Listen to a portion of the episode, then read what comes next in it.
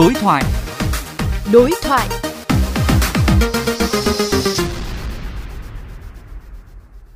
Thưa các bạn, mới đây Công an tỉnh Bắc Giang đã bắt giữ một giang hồ mạng có tên là Lê Thanh Ngọc hay còn gọi là Ngọc Rambo để điều tra về hành vi bắt giữ người trái pháp luật.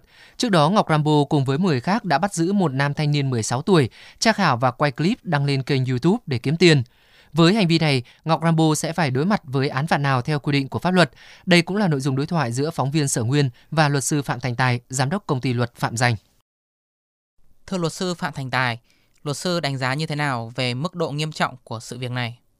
Với một kênh YouTube mà có đến 450.000 người theo dõi như là kênh của Ngọc Rambo ấy, thì mọi nội dung được đăng tải đều có sức ảnh hưởng rất lớn đến xã hội trong khi đó thì những video của các cái giang hồ mạng này phần lớn là giới trẻ theo dõi.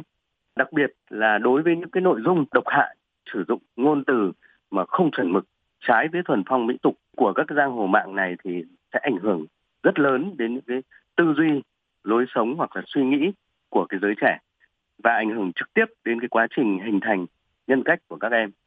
Vậy đối tượng Ngọc Rambo sẽ phải đối mặt với án phạt như thế nào theo quy định của pháp luật hiện hành, thưa luật sư? Theo quan điểm của tôi thì trong trường hợp này, đối tượng có thể bị truy cứu trách nhiệm hình sự về một trong hai tội danh. Thứ nhất là cái tội danh bắt giữ hoặc là giam người trái pháp luật được quy định tại điều 157 Bộ luật hình sự năm 2015 và sửa đổi bổ sung năm 2017. Theo đó thì đối tượng có thể bị phạt cải tạo không giam giữ đến 3 năm hoặc là phạt tù từ 6 tháng đến 12 năm.